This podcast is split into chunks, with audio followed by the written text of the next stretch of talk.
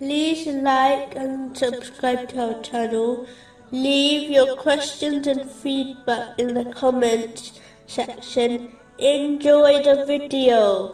Continuing from the last podcast, which was discussing chapter 20, verses 63 and 64. They said, Indeed, these are two magicians who want to drive you out of your land with their magic and do away with your most exemplary way. So resolve upon your plan and then come forward in line. And he has succeeded today who overcomes. Since the passing of the righteous predecessors, the strength of the Muslim nation has weakened dramatically. This is quite evident and requires no detailed explanation. It is logical that the greater the number of people in a group, the stronger the group will be.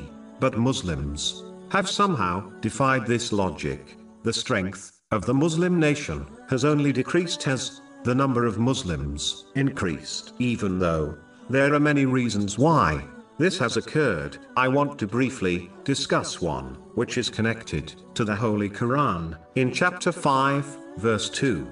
And cooperate in righteousness and piety, but do not cooperate in sin and aggression.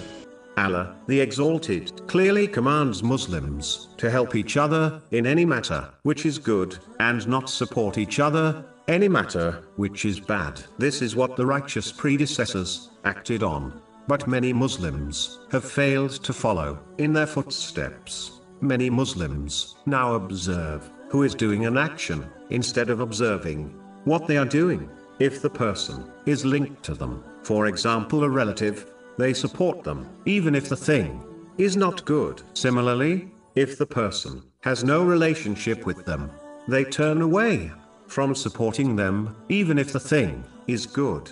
This attitude completely contradicts the traditions of the righteous predecessors. They would support others in good, irrespective of who was doing it.